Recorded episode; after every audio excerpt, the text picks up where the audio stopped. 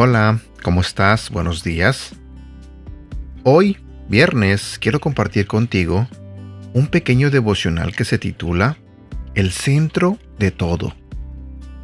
Si vamos a la Biblia, en el libro de Juan, en el capítulo 17, versículo 24 nos dice, Padre, quiero que los que me diste estén conmigo donde yo estoy.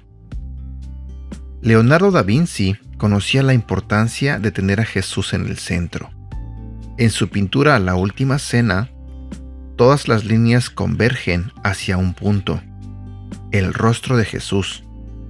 La precisión matemática de esto permite que los expertos identifiquen copias falsas al medir las líneas y determinar si el rostro de Jesús está o no en el centro de la pintura.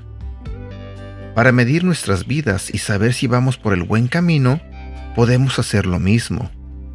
Si medimos las líneas de nuestras actividades y motivaciones y no tienen en el centro a Jesús, estamos perdiendo el rumbo.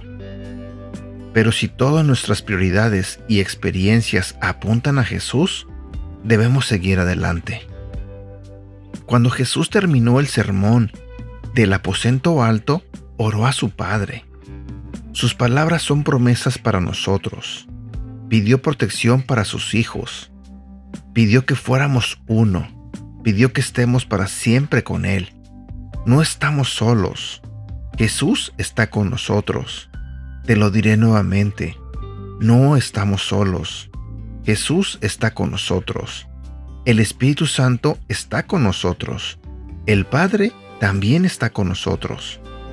El centro de todo es Jesús. Él murió para que estemos con Él.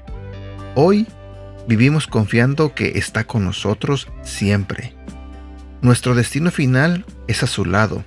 Cuando Cristo es el centro de la vida, todo adquiere perspectiva. Como en la pintura de Leonardo da Vinci, todo apunta a Jesús. Y antes de terminar este devocional, quiero dejarte con una pregunta y que medites en ella, que analices y seas honesto contigo mismo.